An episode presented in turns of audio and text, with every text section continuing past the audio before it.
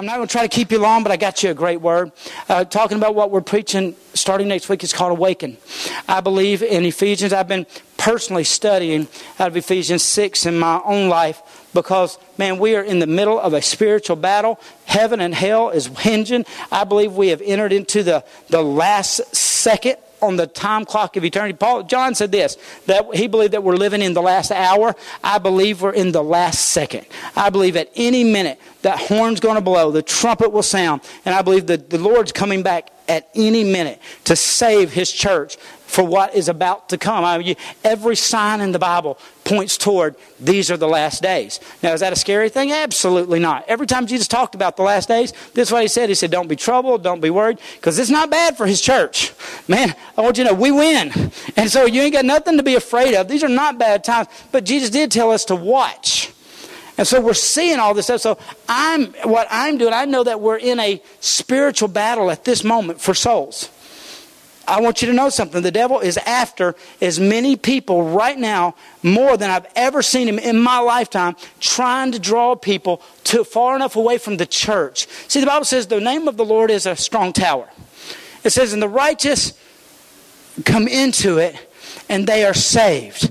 And the enemy, he loves to play this game. I want you to picture, there's this big tower, this castle here. And he calls everybody, says the name of the Lord is a strong tower, the righteous. All of His children get into this tower and they're saved. But then what happens is, the devil gets outside the tower. And he tries to lure us out. And if he can get us to step outside the tower, then we're vulnerable again. Do you understand? There's such thing as being under the covering of God. And you can move out from under the covering of God. And so I know this. In these last days, the devil's going to do the devil knows the times. The devil knows what's going on. He's seen all, and he knows this. He's only got a limited amount of time to get as many of God's children. Because you know how if you really want to hurt somebody, you know how you hurt them? You hurt their kids. You go after their kids. You know, and if you get their kids, that's what the devil did with Jesus. He thought he won when he got Jesus. He thought he hurt God, he defeated God, but he didn't. Because God raised Jesus from the dead. Now he knows, the devil knows, as many of you as that can get, it hurts God. The devil hates God so much, what he wants to do, he'll do anything to get his kids. And so what takes place is that we're all in this tower, in the kingdom of God. But the devil will do anything he can do to get us to step outside this tower. And the truth of the matter is this. In my life, a lot of times, I would be in the tower, and the devil would draw me out. And when I would realize I was out, I would turn around and run, get back in. And I've done that multiple times in my life. And most people I know do the same, because what happens is it gets easier and easier and easier. But what happens as the devil draws you out from that tower, out of the kingdom, out of that covering, he'll let you get away with it a time or two, 4 or 5, because he knows this, that if he can keep drawing you out, you'll keep going a little bit farther. But his plan behind it is called a scheme. Now in Ephesians 6, the Bible says this, that it says, having done all to stand, stand. It says, so that in the evil day, another translation says, so that in the day that the devil schemes. He's got he's plans. You ever heard of the long con? He's a long con. You know, that he don't do the quick con. He's a long conner. And so what he'll do is he'll let you get out from under the covering of the name of the Lord and then let you get back in and you make it. Because you made it through it, it'll be easier. But he also knows this, that at some point, if he can get you out far enough, that his plan is to get you before you have time to get back in. Does that make sense? The Bible says the devil goes around like a roaring lion, seeking whom he may devour. I mean, he can't get everybody. He can't get through that tower. He can't get through the covering of God. But if he can lure us out. And another tactic, scheme, he uses. If he can't lure you out, he'll put you to sleep. Now, we're going to start a series next week called Awaken. Because in this season that we've been going through, in this thing, what we've been seeing in our nation with the devil shutting churches down with COVID-19 and dispersing people, and the enemy has tried to put people to sleep. Now, sleep, everybody loves to sleep. But the problem with sleep is this. You are super vulnerable to attack when you're asleep. And if you go to sleep in the wrong places, you can be robbed. If you go to sleep in the wrong places, you can be killed. If you go to sleep in the wrong place, you can be captured. The problem with sleep is this. I, a lot of times, watch TV with my kids, and the older I get, I told this before, I watch TV with my kids, and the older I get, we'll all sit up on the couch, and, you know, we'll sit there and get all comfortable, and the movie will be playing, and I'll blink, watch the movie, blink, I'll blink, and then it's like the third time I blink, I open my eyes, and all the kids are in bed, and the TV is off, and they just left me there. And I would have fallen asleep during the movie and didn't even know it. The problem with falling asleep is you can do it and not even know it. But you need to understand something. That the Bible says in the last days there's going to be a great falling away. And the devil is scheming right now to get churches and Christians to fall asleep. And so we're going to start a series next week called Awaken. There's a story in the Bible actually where Paul was preaching. He's a much better preacher than me, I'm sure. But he was preaching in a room, and the room, the Bible says, was packed full of people. And you know, I can't imagine how great of a sermon that was. This is a man that wrote 2/3 of the New Testament. How powerful that message was. How, I mean, the dude was miracles, and you know, I would have liked to see Paul just to see all the scars on him, man. The dude had been beat up and whipped and all that kind of stuff. That was a tough cat. I would have went to see. He's like the ultimate fighting apostle, you know. And I would have been glued, but the Bible says there was a guy there that did not understand the schemes of the devil. Obviously, because it says, in a packed room, he found the most comfortable seat he could get in. The Bible says there was a young man that went and found a seat in the window in the back of the room. And as the service was going on, as people were being saved, as people were being ministered to, and I believe they were being healed, and because the Holy Ghost and the acts of the new church was going on, and the Bible says that he got real comfortable in that window, and he fell asleep. The next thing that happened after he fell asleep, the Bible says he fell out of the window, and he hit the ground and he died.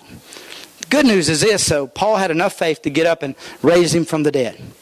I told the early service, yeah, I'm not as spiritual as Paul, and because God hadn't used me to write 2/3 of the New Testament yet, and I don't know if I have the faith to raise you from the dead if you fall while you're asleep.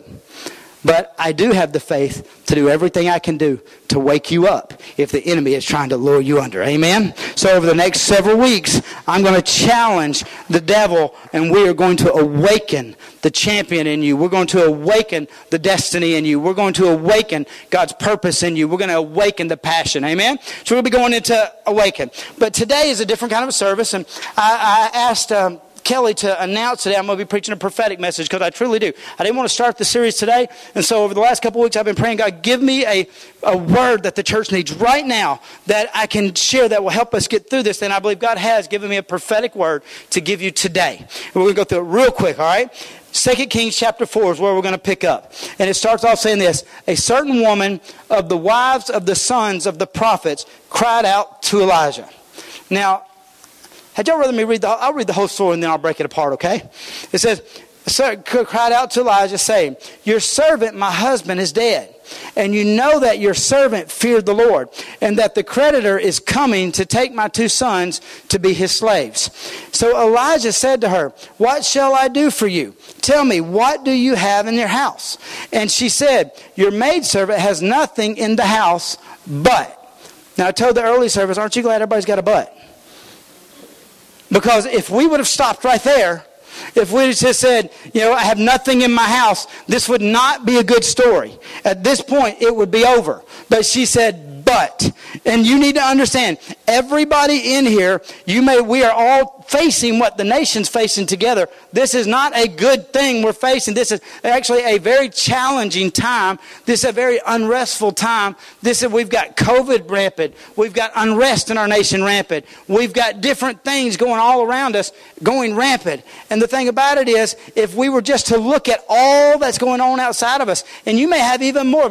You may be going home today and you've got a marriage that's in disrepair. Or you've got a marriage that is, you know, in a desperate moment. You may have kids right now that, you know, are not serving the Lord, and they're out doing things that you know that at any minute the enemy may want to try to take them. You may be in a desperate, you may be looking at your bank account today and saying, wow, man, look at that. I don't have enough money. I got more month in my calendar than I got money in my bank account. You may be looking at your health saying, you know, this thing is not right, it's not working the way God, I'm not feeling like I should be. The enemy's trying to, you may be in a desperate thing right now. But if you just looked at that, this could be very dire. But I want you to know something. Everybody in here has a but. You do. And you've got the biggest but of all.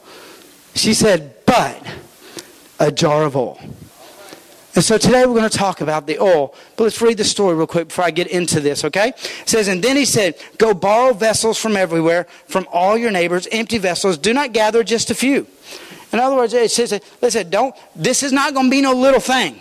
This is a big deal. Don't just get a few. And when you have come in, you shall shut the door behind you and your sons. Then pour it into all the vessels and set aside the full ones. So she went from him and shut the door behind her and her sons, who brought the vessel to her, and she poured it out. Now it came to pass when the vessels were full that she said to her own son, bring me another vessel. And he said to her, there's not another vessel. So the oil ceased. And then she came, and the Lord, well, let me point, it said ceased. It didn't say run out. Do you understand? There is not a lacking of what you need. God is not on a budget plan. God is not in heaven with his hands tied, wanting to do something but can't afford to. It did not run out. The Bible said it ceased. We'll talk about that here in a minute. It says, and then she came and told the man of God, and he said, go sell the oil and pay your debt, and you and your sons live on the rest. I want to make this real strong, because this is what the prophetic word I believe God gave me was this. The last part of this story, the last part of this text, and it's going to take, we'll have to go back through the text to get to it. But he said this, I'm going to take care of your past. I'm going to provide for you in your present. But you need to know something. I've got good things for your future. This is what you need to hear today. The Lord told me clear as day that this is our word. This is your word. This is, and you say, well, I don't see how it can get better. You don't know what I mean. Listen, what God's about to do in you, through you, and for you is going to cut off your past.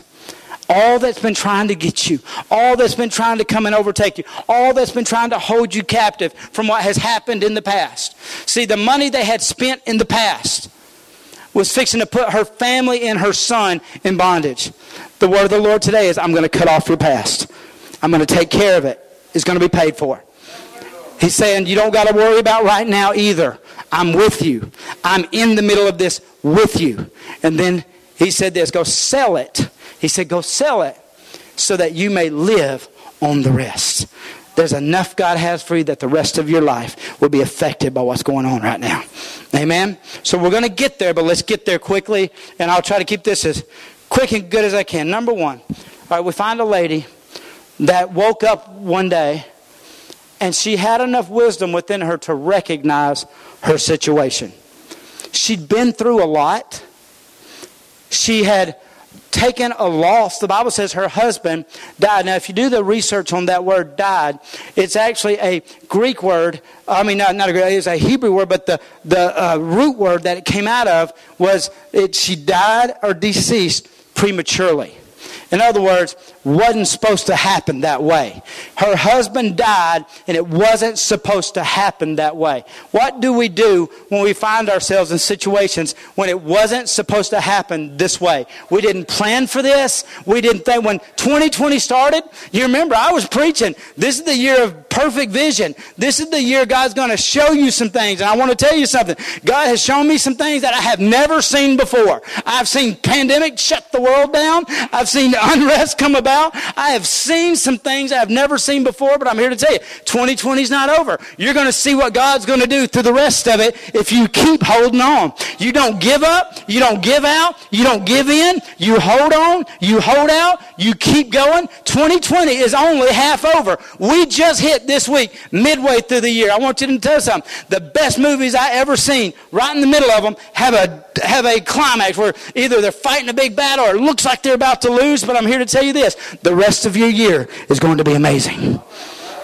God's not going to leave this thing this way. Now you say, well, Cricket, these 6 months have been long. I understand. Sometimes battles take a long time. But the victory is worth it.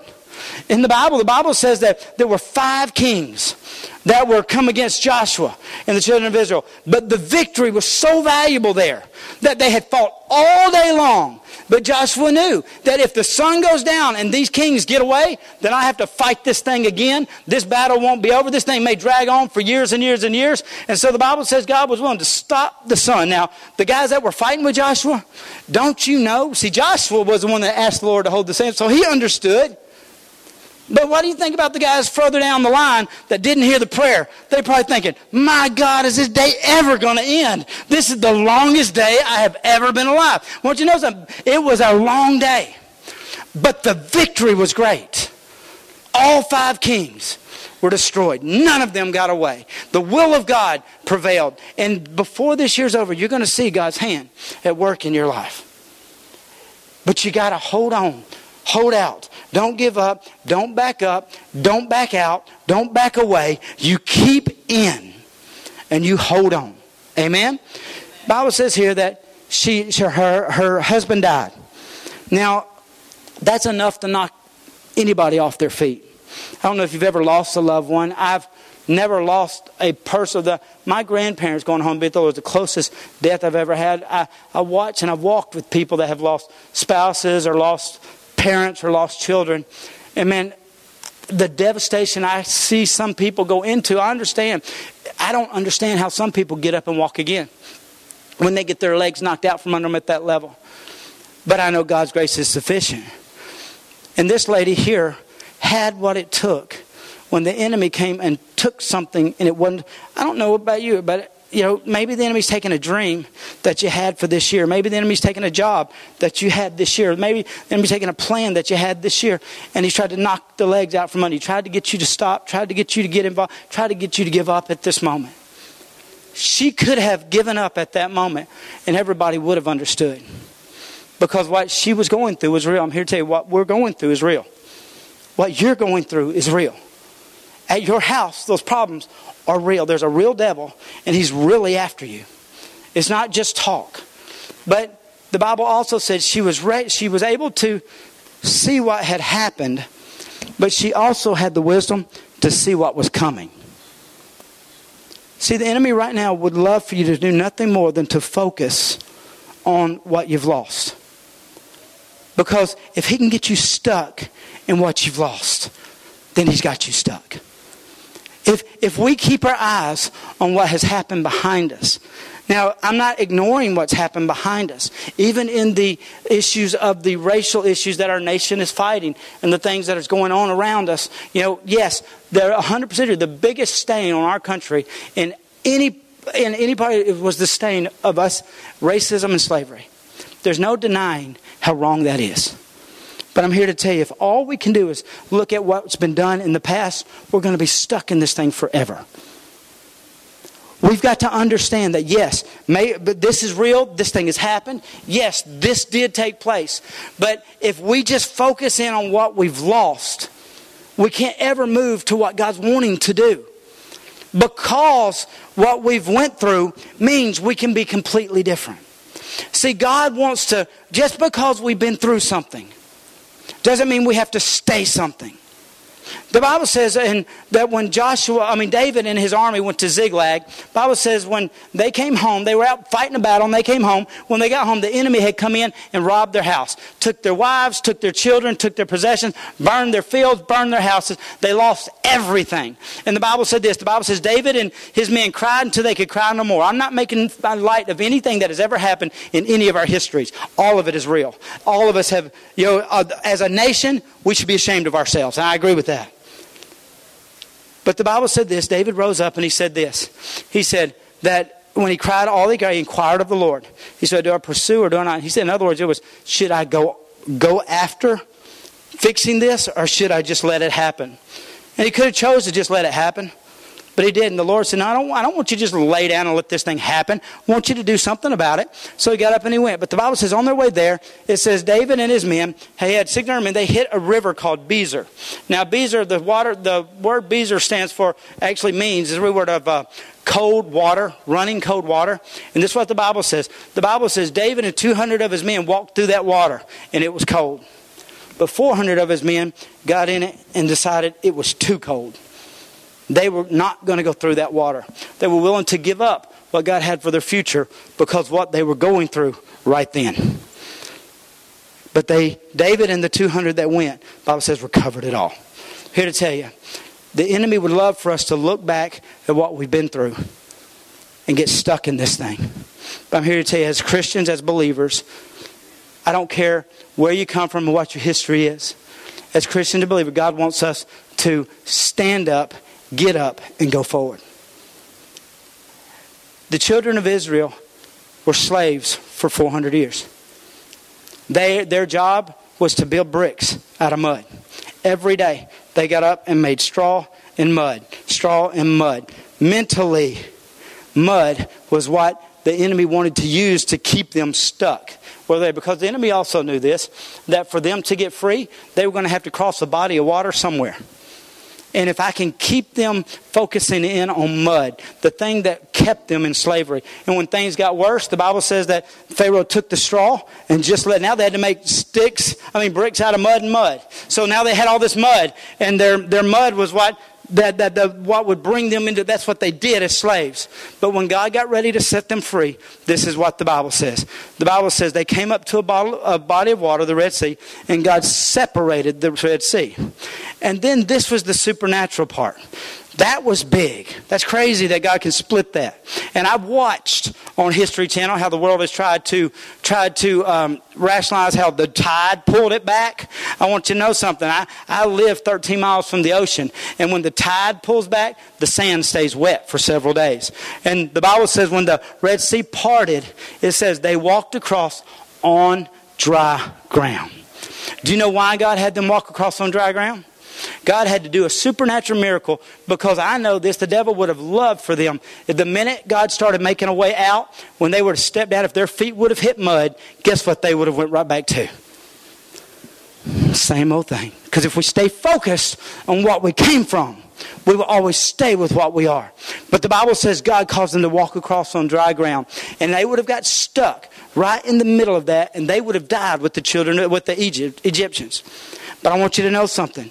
If you can understand that, yes, what we went through is real. What our history is marred and what has happened is real. I'm not belittling any of that. But you decide, I'm not going to stay stuck focusing on what has happened. I'm going to choose to be part of something that God is doing in the future. And you begin to walk out of this thing and find ways and hear from God on how to do and what to do, you'll come out of this thing supernaturally. She understood that, yes, my husband's gone, but she also understood the devil's plan was to keep me in captivity. You got to recognize the time. I've stayed too long on that. But you got to recognize the time. So knowing that this is where we are, recognizing what's going on, what do we do as a church? And this is what I feel like the Lord told me.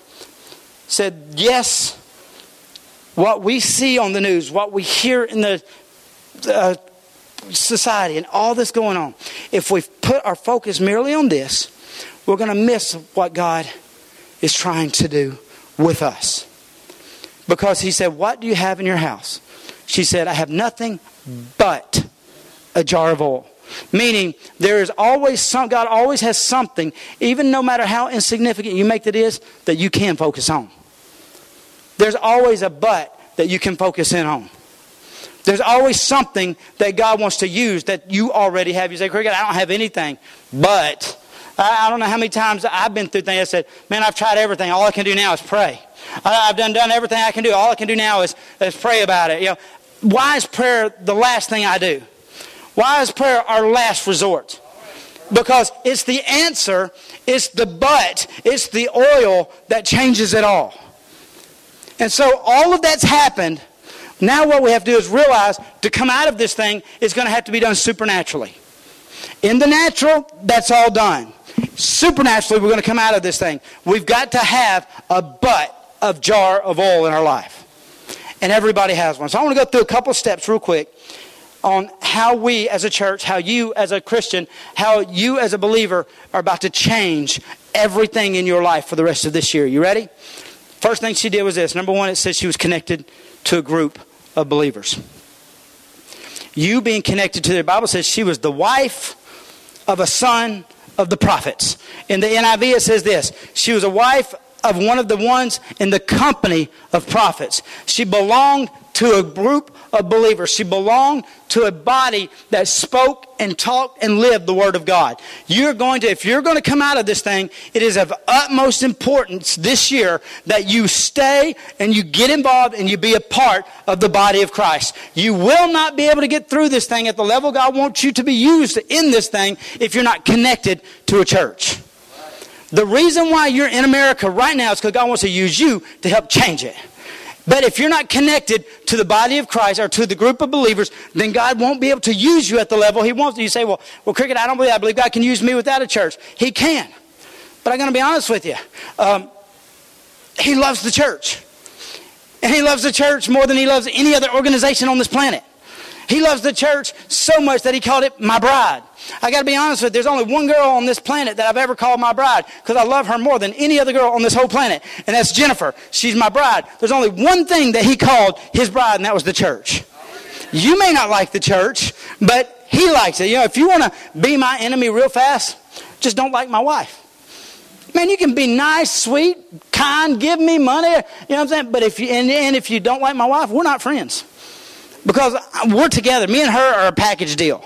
Amen. You want me to quit hanging out with you quicker than anything? Talk about my wife. You know, we may like everything else in the world, and we have all this in common, but you talk about my wife, we're done.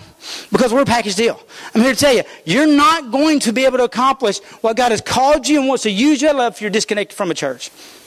She understood that her connection to the body was so important.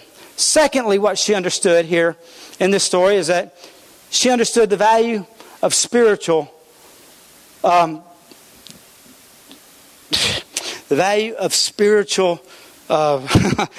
how that word slipped my mind. She went to get some advice, spiritual advice. But I'm trying to say, she recognized the moment she was living in. She'd been through a lot, and then she saw what the devil was trying to do in her future. She was connected to a church, but it wasn't enough just to be connected to a church. She understood that I've got to have a pastor in my life that will speak and give me counsel when I don't know what or how to do. I'm not saying that because I am a pastor, because I got to be honest with you. I've never thought any advice I've ever given anybody was any good. But I'm saying that because of this. I have a pastor. As a matter of fact, last night I sat at my pastor's house. And although I've been in four states this week, I had to sit on one side of the driveway and he had to sit on the other side of the driveway so that we keep each other safe. But I had to ask him about what we're doing as a church and what he thought, because I got to be honest with you, there's some things we're facing I don't know the answer to. I don't know how to keep everybody safe. I don't know how to keep everybody from getting sick. I don't know the best moves. I don't know how to keep people from falling asleep if we shut the door. I don't know those things. So I'm sitting there asking my pastor, and you say, is he that smart? No. But I know this. In the Bible, when God got ready to do something, the people He would reveal things to. When Jesus was born, the greatest thing God has ever done on this planet since creation, when Jesus was born, the only person God revealed it to were shepherds. Now, the wise men, they saw it in the stars. The Bible says they followed the signs. But the Bible says that it was the shepherds when the angels appeared and said, "Glory to God in the highest." God reveals things to shepherds that He doesn't reveal to anyone else. And I got to be honest with you, if you're not smart enough to have a shepherd in your life and go to them over advice, you're missing out on a lot of what God has for you. The Bible says Joseph's father told him to go find his brothers in the field. Read it in Genesis. And the Bible says on his way there, he got lost. And it says he encountered a man in a field. Now, the only kind of men that were in fields in those days, because fields were dangerous places, was because the lions and wolves were shepherds. And they were there to train, they were trained are supposed to be able to keep wolves and bears and all that away. The Bible says Joseph encountered a man in a field, and the man told him what direction to go in to get to his brothers. A pastor can't tell you what your destiny is, but if you ask a pastor about how you should get to that destiny, I promise you, if you submit yourself under a spiritual authority, God will reveal to you, to him, and use him to either confirm or direct in your life how to get to your destiny. She understood, I need to go get some spiritual advice. I'm shocked at people that make decisions dealing with life changes on their own without getting any spiritual advice. Because you can get way off base. And spiritual advice is not natural advice. Spiritual advice is advice that comes from God that might not make any natural sense. Because what you see in this story sounded awful stupid, what he told her to do. But it was the thing that she did, and when she did it, it was the thing that gave her future. Saved her kids. Got her through what she was going through. I'm here to tell you, the most valuable thing I have in my life, besides the Word of God, is I have the voice of a pastor. And I'm not saying that, again, because I'm the pastor. You don't understand how nervous I get when somebody asks me my advice. Because I'm like, oh God, did I tell them wrong? I don't want... But I know this, I can't imagine having to go through the things I have to go through as a father, as a husband, without a pastor in my life. She understood this. Going forward in this, I'm telling you. And you say, well, Cricket, what if the pastor's wrong? That's between them and God. And they won't get away with it. Bible says, obey them, have rule of you, submit yourselves, for they watch for this, so that they may give an account on the day of judgment. Hebrews 13:17 says, God's going to judge those guys. And so pastors that take that lightly, that's a dangerous thing. But she understood. She went to the prophet. And what the prophet was in those days was the man that spoke the word of the Lord. And so she went to him and said, what do I do? And the Bible says he told her this. He says, what do you have in the house? She says, I don't have anything. She put the less value on the most important thing. And she said, but a jar of oil. I want you to know something. I don't care if you have nothing left in your life. I don't care if you don't got a dollar. I don't care if you don't have an emotion or a feeling for your husband or your wife. I don't care if you've lost everything. Because of the God that's on the inside of you, you have enough to get through what you're going through. He says, I don't have anything but a jar of oil. If you have ever accepted Jesus Christ as your personal Savior, the Spirit of God has come on the inside of you. In your house, there's a jar of oil. The Holy Spirit is represented in the Bible through oil. If you have asked Jesus to be your Lord and Savior, I'm here to tell you, you can lose everything on the outside. But as long as He's on the inside, that's all you need. You just hold on. You keep a hold of it. You don't give up. You don't back down. You keep going, because all it takes is a little bit of oil. Let's talk about the oil just for a minute. People put such less value on what oil is. I was going to do a whole study on what you can use oil to do, but that would take too much time. The value of the oil is this. The Bible says there were 5 smart ladies and there were 5 foolish ladies in the Bible. The 5 smart ladies understood how important oil was. They understood how valuable their future, their destiny, and what God had put him here to do depended on the oil. And the Bible says that one night that they knew it was the last night before the bride came. I want you to know something. We are in the last days. We're on the last second of the time clock for eternity. And what's going on right now is you need to know. You might have had oil in the past, but you need to make sure you got oil right now. The Bible says the 5 smart wives realize that the night's coming and it may take a little while. And if I don't got enough oil to get through the night, then I won't be here in the morning to go. And so the Bible said that they went out and they got some more oil. Now, I got to be honest with you. Just because you were saved when you were 5 is not enough oil for you to get through what you're going through now. You're going to need enough oil to get through what our nation's going through. And it's the only thing that's going to get us through is the oil of the Holy Spirit. You're going to need to have enough. And what does that mean? That means you better get yourself regularly to a place where you're getting some more. Do you believe that you can run out of oil? Yes, I do believe you can run out of oil. The truth of the matter is we leak. And if we don't leak, then we pour. And when you pour, what happens is you will go empty. You got to keep yourself. You got to understand the value of oil. Because, see, the Bible says that the 5 that were smart went and got some, so that when they got low, they were able to refill. And their candle, their light, was still going when the bridegroom showed up, and they went to the bride feast, or the wedding feast. But the 5 that were not smart let their light go out. They thought, I got enough oil. I don't need any more. I got enough to get through this. I don't need to have to go out and get more. I don't want to put the effort in. I don't want to have to go back to church. And so they took it at a convenient, or they took it very nonchalantly. They figured the bride loved them enough to get them in the morning. But I want you to know something. It's the oil that is the qualifying factor. Why do we need to be desperately connected to the church? Because that's where the oil flows. Why do we need pastors in our life? Because God uses pastors to pour oil into our life. Why is the oil so important? Because God has called you and He's called me to be a part of saving this nation right now. God's called you and He's called me to save your family right now. God's called you, He's called me to save this city. And the Bible says that there was a man that found himself in the same shape that our nation is in right now. There was a man, and it says that that robbers took him and they beat him up and they left him for dead on the side of the road. That's where America is right now. It's been robbed. There's been heritages robbed. There's been freedoms for 400 years now robbed.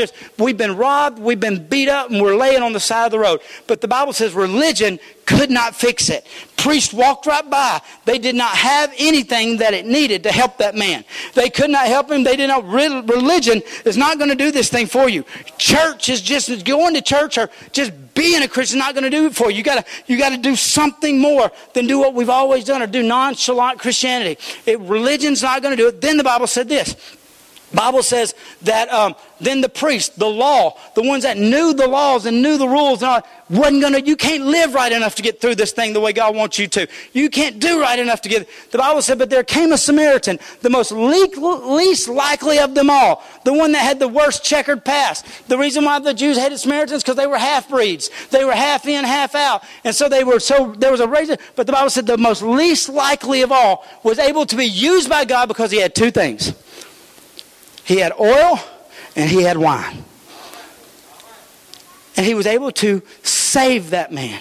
I want you to know something. The way it's going to save our nation is if the church will decide we need oil and we need wine. The Bible says here, and I'm going to close with this. The Bible says that he told her this. He said, all right, you've got a jar of oil. What I need you to do is go to your house and gather all your empty vessels. Know this about empty vessels. That everybody has some. And the way me and you usually think are self-minded. That's just the truth. And then he went the next step and he says, and then go into your neighbor's house.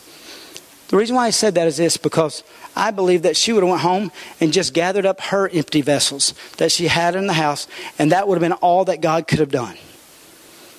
But see, he mentioned her neighbors. Because you need to know this. God don't want you just to get through this thing. He wants you to go into your neighbor's house.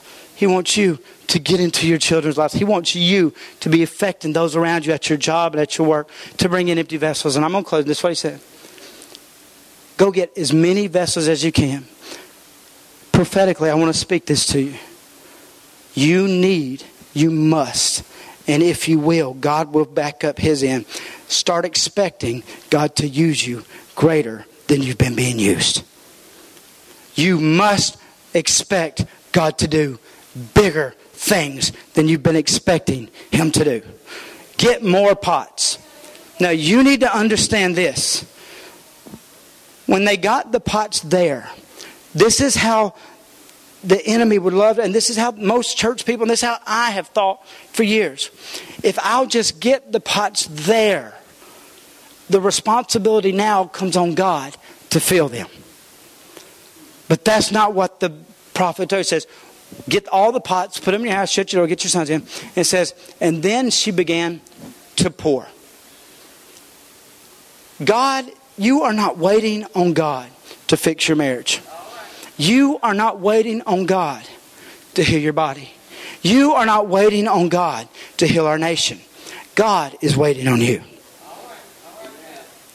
She had to start pouring the oil.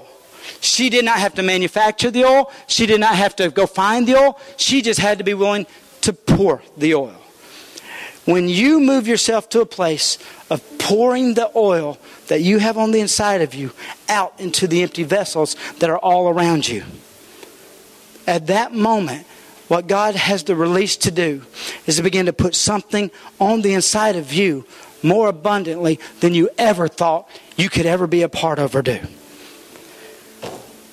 She poured into the vessels.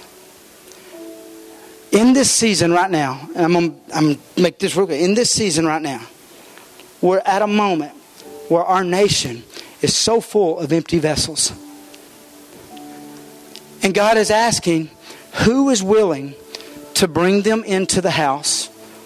And who is willing to do what it takes to pour into them? Last night I got into town early, but I had to go meet with my pastor. So I got back into El Dorado real late, and I went to a gas station. I mean, a drive-through restaurant. And when I got there, there was a guy working, young man, probably 22, 23. And man, he just looked exhausted. I mean, he looked rough. I said, man, it's been a long day. He said, man, I've been here all day since this morning. Everybody's been calling in. I am tired. Man, I've been looking around at people and talking. Man, right now the whole world is tired. They're tired of this COVID. They're tired of social injustice in our nation. They're tired of racist and prejudice. They're tired of hateful and hatefulness. Everybody is so tired that they've gotten so empty. Everybody you see almost is like they're empty vessels. They got nothing left. And that's why we're erupting like we're erupting, because people are so empty, but they're so tired. And God has put oil on the inside of you to be the solution to what everybody's so tired of. But the Bible says that she had to gather them together. I'm here to tell you this. Man, if you want to be used by God right now, every person you find, you get them into the house of God. It says bring all the empty vessels into the church. The greatest tragedy I see going on in the nation right now is that there are more cars in the parking lot of churches than there are people inside of them. And that is true, and it don't make any sense to me. I think, how in the world could there be more cars than there are people? Go out there and look. There's cars all out there, and there aren't very many people in here. It don't even mathematically make sense to me how that can happen. But the reason why it's that way is because Christians have decided it's okay for things to be empty all around them. How many of you guys came to church with at least one empty seat in your car? I had 5 empty seats in my car. I'm as much as the problem as God wants me to be the solution. I'm not doing everything I can do to gather empty vessels. I'm not doing everything I can do to get vessels into the house.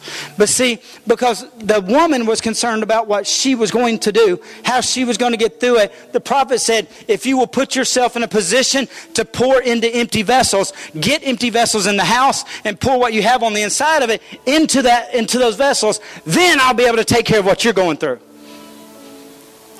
When we get to the place where it's not okay for us to know people that are dying and going to hell in these last days, God's going to begin to change our situation. But people are tired. Last night at that restaurant, I put, and he was tired. I mean, so I've been here all day. So when he gave me my food, I gave him double the money. I didn't do it because he was working hard. I did it so that he would take the next thing I was about to give him. He was like, "What?" And I said, "Here, man, I want to just bless you. Because, man, you've been working hard, and I appreciate you making my food for me." I said, "But will you come to church with me?" I handed him one of our church business cards. He picked up and looked at it, and this is what he said. "Oh, man, I've been to that church before." And he named somebody and said, I kind of started coming, but, man, I hadn't been in a couple years now. Man, somehow the enemy was able to draw him in. But then he went back out, and I saw him empty today. But he told me this, over the next several weeks, whatever Sunday he gets, he's going to come to church with us.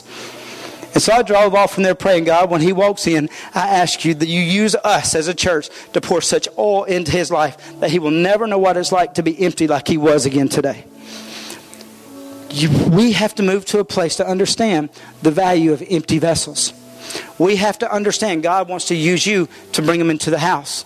You have to understand that one or two or few are not enough. He said, get as many as you possibly can. The reason why this is a prophetic word to our church is because this time is ending up now. The time is ending now. You can see the signs all across. We're moving into the last day. We need to save as many people as we can possibly save. Get the vessels in and let God use us to pour the Holy Spirit into their lives. And then we have to pour over them. Now let me explain this, because this is weird. And you know, just so you know, we're a Spirit-filled church. And The Bible said this. The Bible said that in spiritual warfare and issues, that you're to pray in the Spirit. Now, I don't know how everybody believes in this issue. And I know there are some people that have wanted to be filled with the Holy Spirit for years. And they've never been filled with the Holy Spirit. They've got God in. But the feeling of the Holy Spirit is a totally separate act. And they've never really prayed in tongues. But I'm a tongue prayer. And what I felt the Lord told me was this. He wants to use us to pour into empty vessels. But it don't start when they get in here. We have to pour into these empty vessels. We have to pour into through prayer over them. The way you take oil from a jar and put it in a pot is you get over it and you pour over it. I feel like the Lord told me this. If we will begin to pray. In Ephesians 6 it says this. Pray in the Spirit and all kind of diverse why am I forgetting all this stuff today? All kind of diverse requests. In other words, pray more than one kind of way. Paul said this, I pray in the Spirit more than you all. God used Paul to pour into most of the known world at that time. And God still uses all of Paul's writings to pour into every Spirit-filled church that I know of. And I believe God used him at that level because he understood that every time I get before the Lord and I pray in tongues, I pray in the Spirit over things, it pours oil out of my life into those situations. I'm here to tell you, you need to start praying in the Spirit over your family. That's not popular, and I know people get offended. You need to start praying in the Spirit over this city. You need to start praying and pouring oil out over our nation.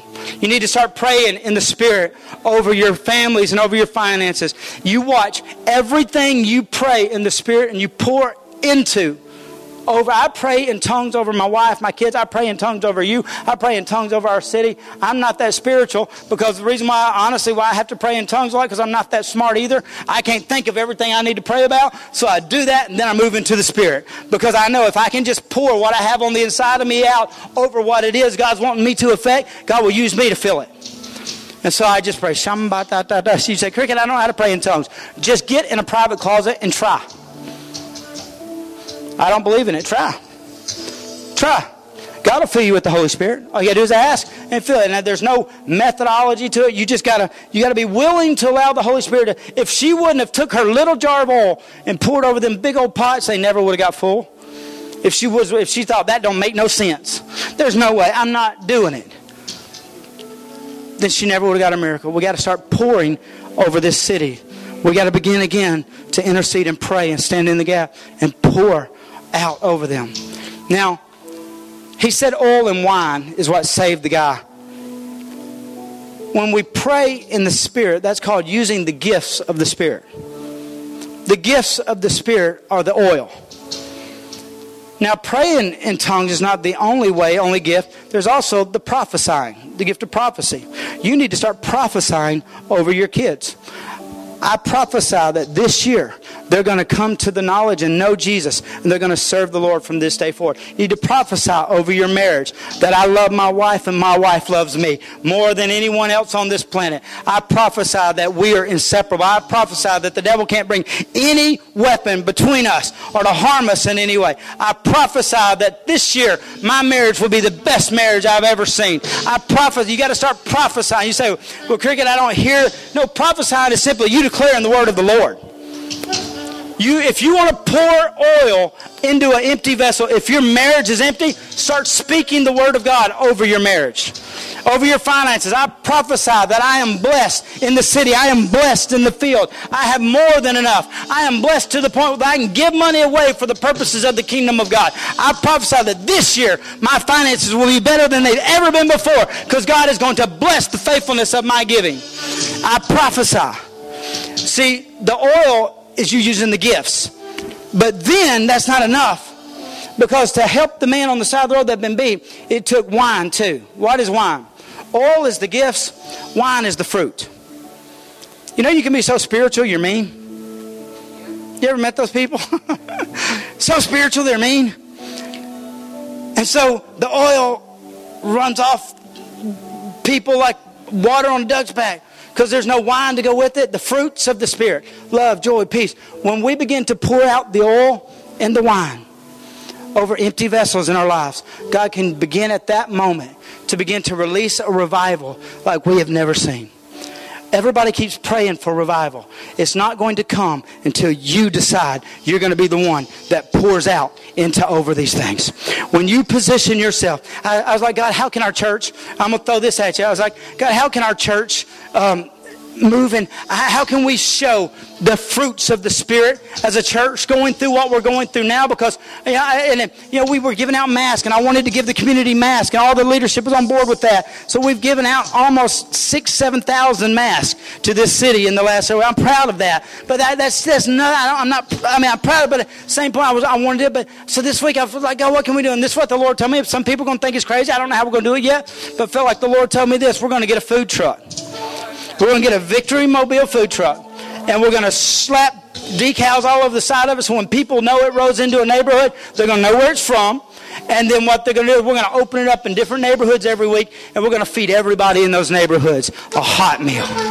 And when they come to get those meals, we're going to tell them about Jesus. We're going to love on them at whatever cost. We're going to go into the white neighborhoods. We're going to go into the black neighborhoods. We're going to go into the parks. And on a hot Saturday afternoon or Saturday day, we'll pull into a park, throw that food truck open, and give out popsicles. I don't care what we got to do, but the Lord told me, if we want our church to be full of the oil of the Holy Spirit, then we have to position ourselves to be able to pour in the oil and the wine.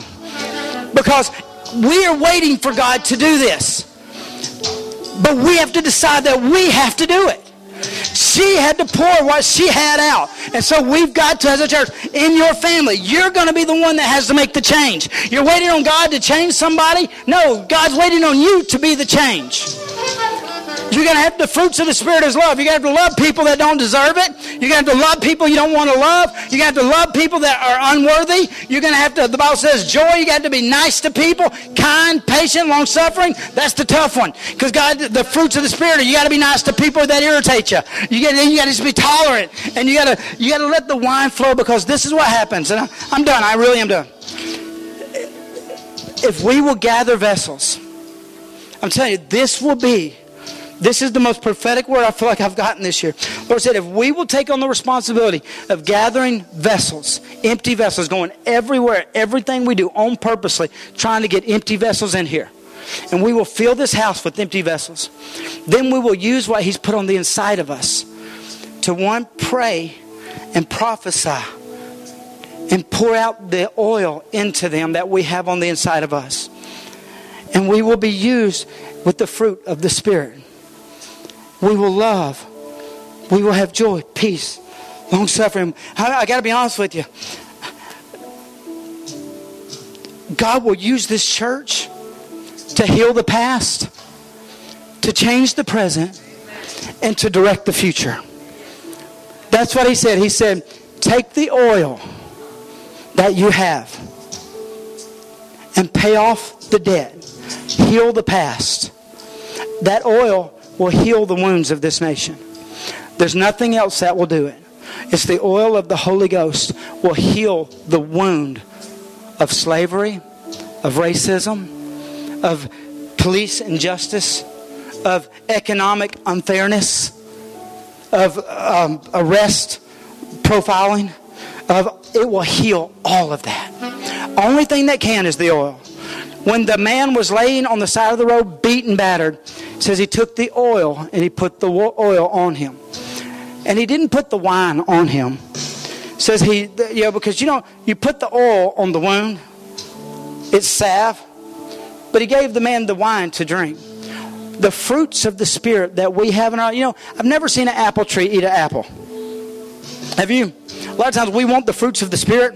The reason why we want them is because we want, for us, fruits of the Spirit were never given to you for you.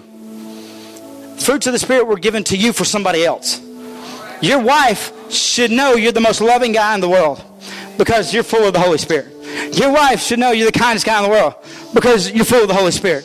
The world's going to have to know that we are full. And when they taste our wine, they don't spit it out because it's bitter, because it's just religion, just because it's law. They love it because it's the fruits of the Holy Spirit. And then this is what the Bible says. It says, and the oil flowed until all the vessels were full. Now, this is what it is. I'm done. Really. The reason why we're not seeing oil flow like we've been desiring is because there's not enough empty vessels in this room. We're not reaching enough empty vessels. We're not got enough lost people. We need more lost people in here. And when we bring lost people in, I can tell you this, the oil will begin to flow again. The oil will begin to flow. And when the oil flows, you benefit from it. Your marriage gets healed. Your kids get delivered. Your kids set free. Your finances begin to turn around when the oil flows. Only time in the nation we've seen something even close to what we're looking at now was back years ago. And there was a sickness in the nation. There was economic unrest in the nation. Smog was covering Los Angeles at the time to the point where they did not know what to do. Couldn't even see the sun. And history says that what happened, Los Angeles actually hired people to try to fix this problem. They said there's no way to fix this naturally. But what happened was there was an older black man that lived in a house alone, and he only had one eye. And then socially, no one looked at him as a leader. But he began to pray and ask for an outpouring of the Holy Spirit. And the Holy Spirit began to show up and pour on his life.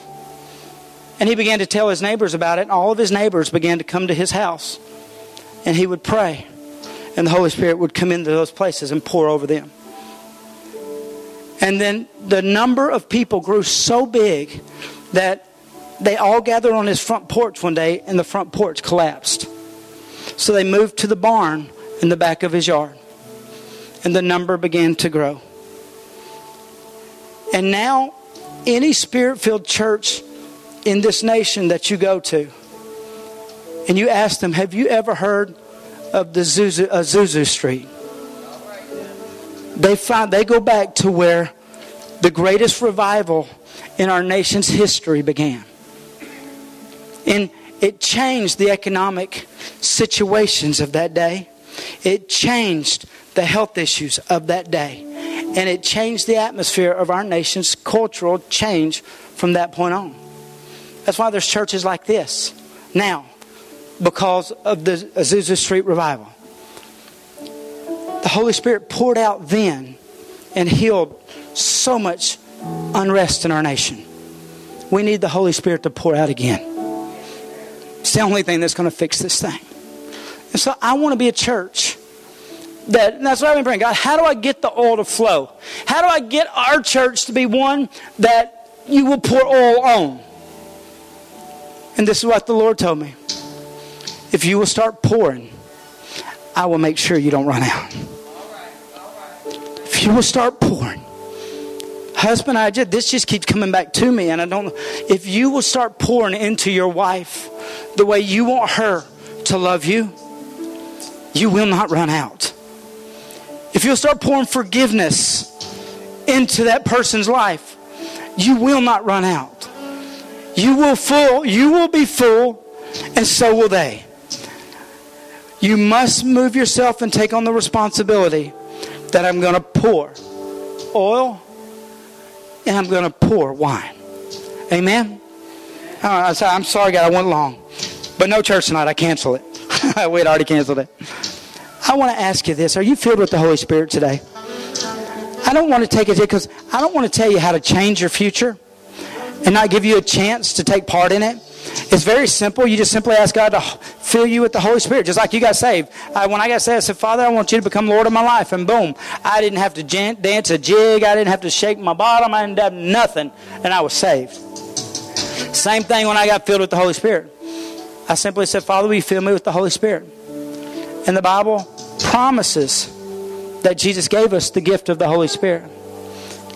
And if you ask the Holy Spirit to come in, then He will fill your life up. Because you can't pour anything you don't have.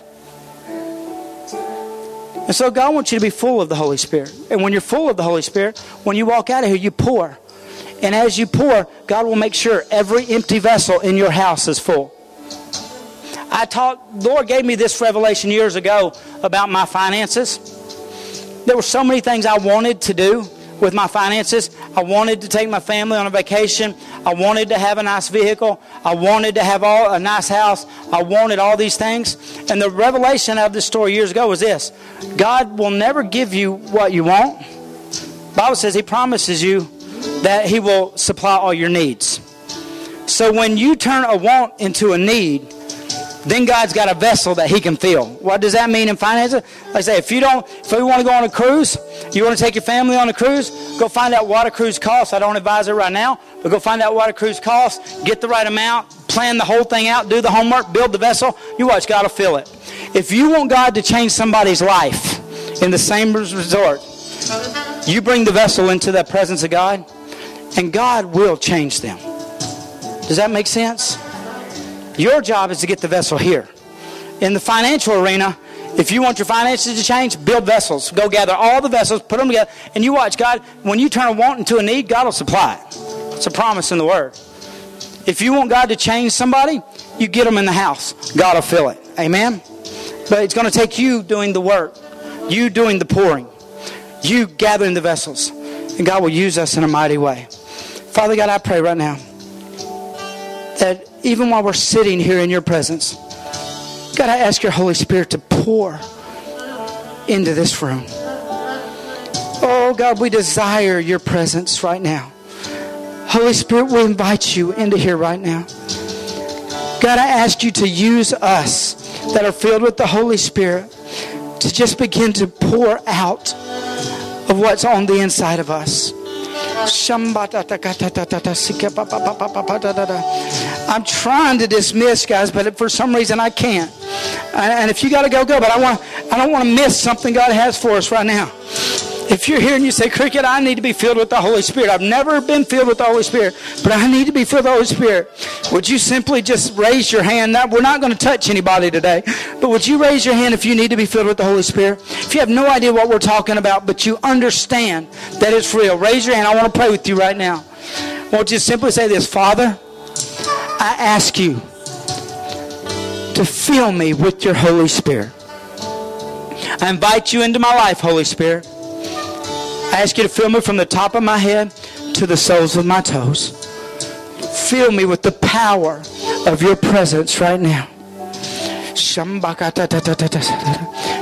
Now, there were several hands. Do you feel it? Do you feel the Holy Spirit pouring it in you? It is actually a physical feeling. I'm telling you, it is. I remember when I felt like a bubble swelling up on the inside of me. It was a literal feeling of full. It began to grow. The Bible says it's like a river of water flowing from your innermost being. From your belly will flow a river of living water when you're filled with the Holy Spirit. It ain't about the funny talking. It's about what's on the inside of you that you didn't have on the inside of you before. He begins to come in and fill you up to the point where I felt like it was going to pop. And before it pops, you would breathe and sounds would come out. If you just ask the Lord for you, take a deep breath in and breathe out.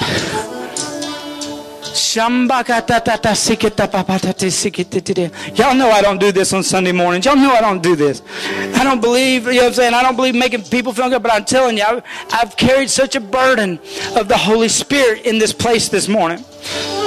Michelle, did you feel the Holy Spirit fill you? You raise your hand. I know you don't mind me pointing you out, Michelle, but did you feel the Holy Spirit come in? Did you feel the Holy Spirit fill you? Just breathe in and put sound to it. That's all it is. Breathe in and put a sound to it.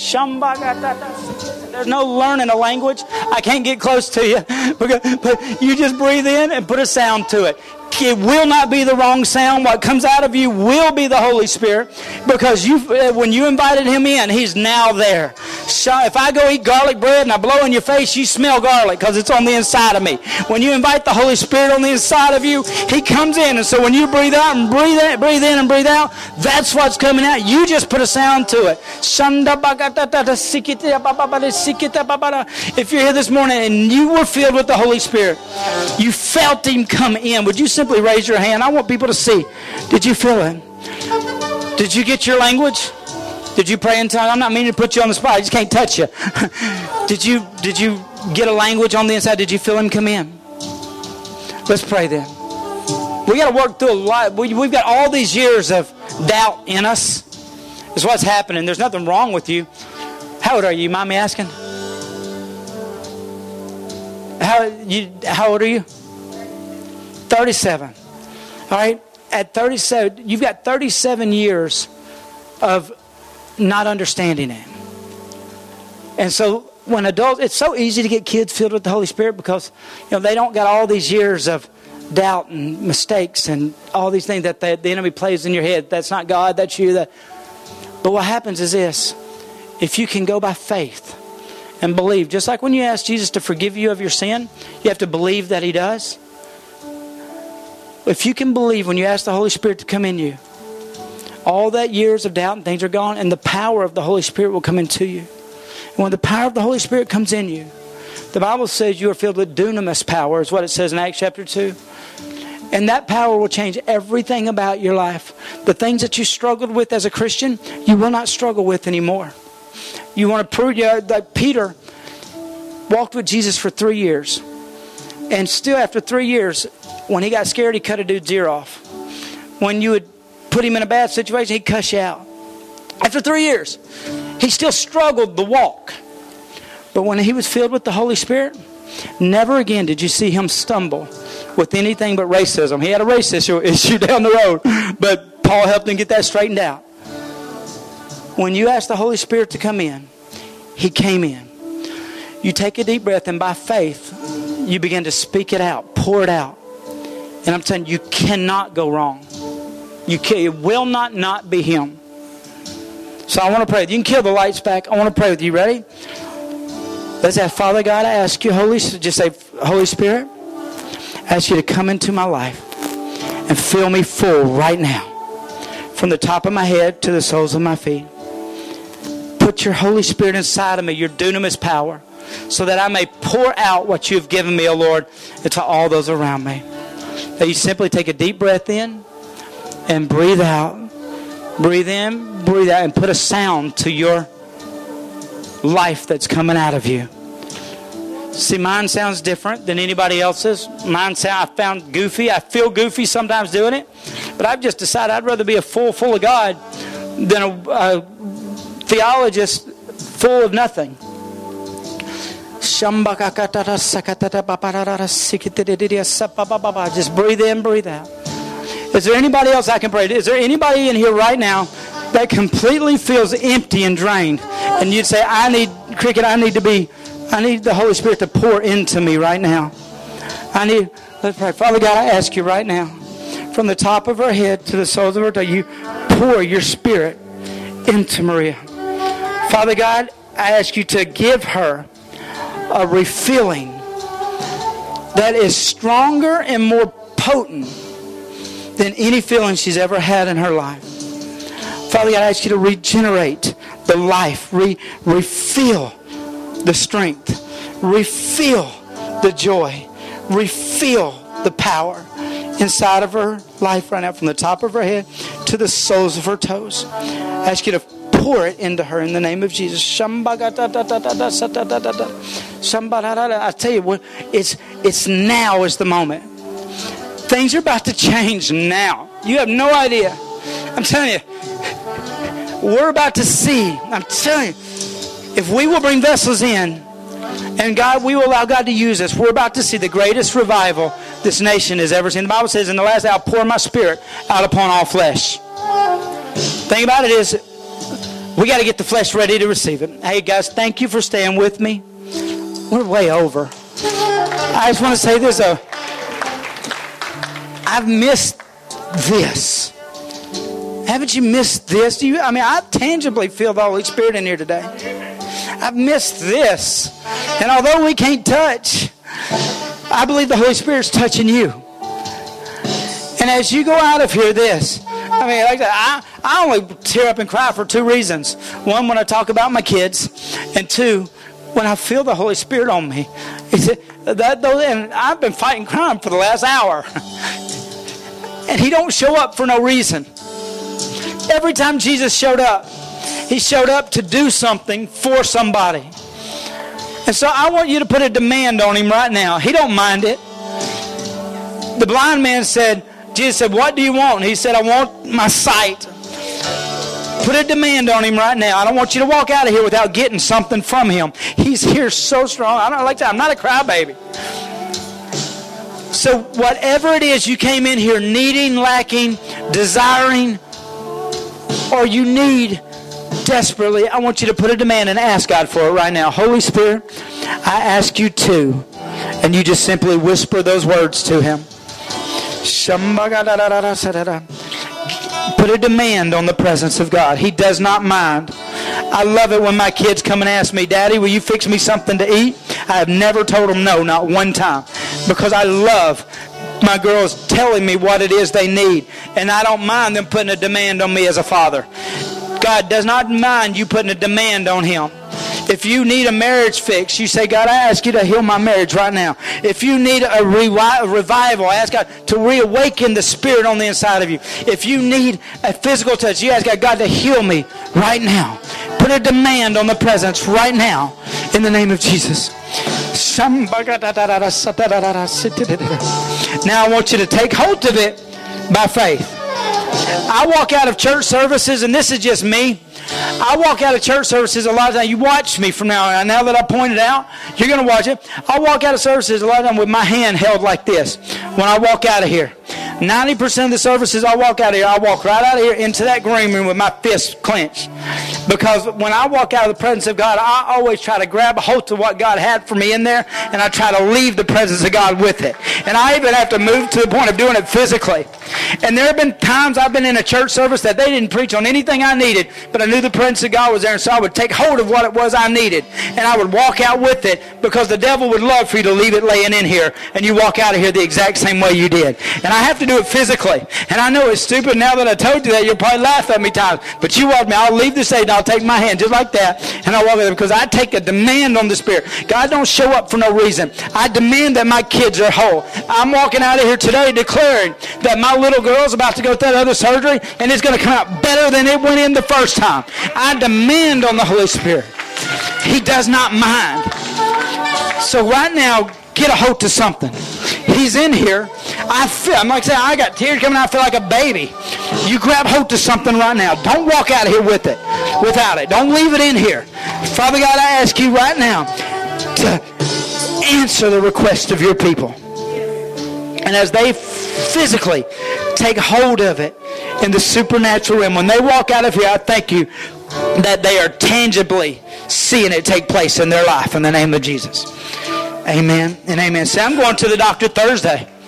And I've just got my promise out of this service. I'm not going through a service like this and not taking what God has for me out of it. I'm here. I'm going to go to the doctor with my baby Thursday.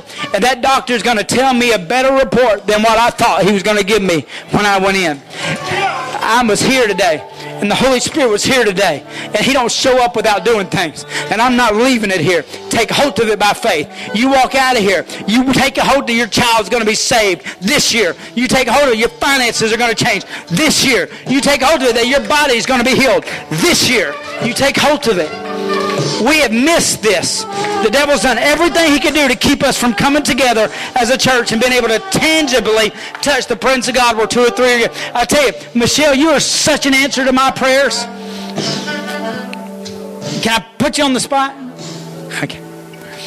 When all this was going on in our church, I had to shut the doors. I got to be honest with you, as a pastor, I was scared to death. Because I write the checks for the rent every month. I write the different things, and when the devil came, I thought, God, you're gonna let him shut it down? And fear gripped me. That's blunt. I've never walked through something like this as a church. So I get on the phone with my pastor, and he starts telling me it's gonna be all right. We're gonna walk through this thing. God's gonna, yeah. And I decided if I was gonna go through that, what I was going to do is I was gonna get something for it. Amen. If you got to go through something, if you're getting paid for it, it makes it a little bit easier. All right. And I decided that I wasn't going to leave a spoil in our battle. If I had to fight fear the way I was having to deal with it, I wasn't. And Michelle, I began to pray because you don't understand the power that your family, God has used y'all in this church. Your mama, I told her that she's a pillar in this house. That's why the enemy has tried to keep her from being in here for a long time. And the devil tried to discourage her and the health issues. I understand all that. But when this started, I made a list of about 6 names that I was going to see come back because your family, and I say this, your family is so huge. Linda came in first, and then Linda brought Mike in, and Mike's probably one of the greatest assets to this church, our church. Don't you agree? Doesn't Mike just change this church? Give Mike a big hand clap. He's all over. He don't ever ask for anything. I've told Mike this. He is a Peter in the house of this, in this house. But I made a list of 6 names that I wanted to see God put back in our family.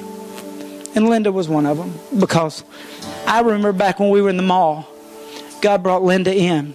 And when God brought Linda in, God used her to build our church.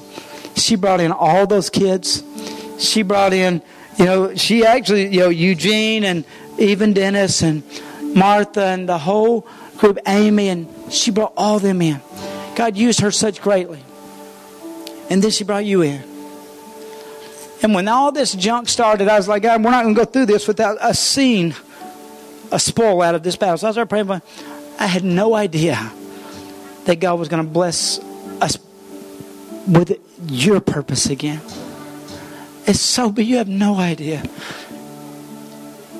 Because, girl, you are you. God has such a call on your life in this house. You are so valuable here. And I feel like God told me to tell you, He's so proud of you. And that you haven't seen anything yet. Those thoughts you've been having about what you're supposed to do for the Lord, I feel like the Lord's telling me, you actually have a ministry. You won't go to a ministry. You are a ministry. And in the ministry, God's going to use you. Just like God used this in this situation to what I feel like give us Linda back. I feel like God to him. But it was really God brought Linda in all those years ago because of what He's going to use you to do. You're going to change some lives that you've been so worried about. And even the struggles that you've had, you see in them. But I feel like the Lord's telling me He's going to use you, and it won't be a struggle for them anymore. You will set them, be used by God to set them free. You will pour out into them. You are so valuable. You are the oil for those ones that you've been caring about. Father God, I thank you that all of this was worth it for what you're about to use Michelle to do. What the devil meant for harm, God, your word says you will turn for good to save many lives. God, I thank you that I'm looking at the key for many lives to be saved.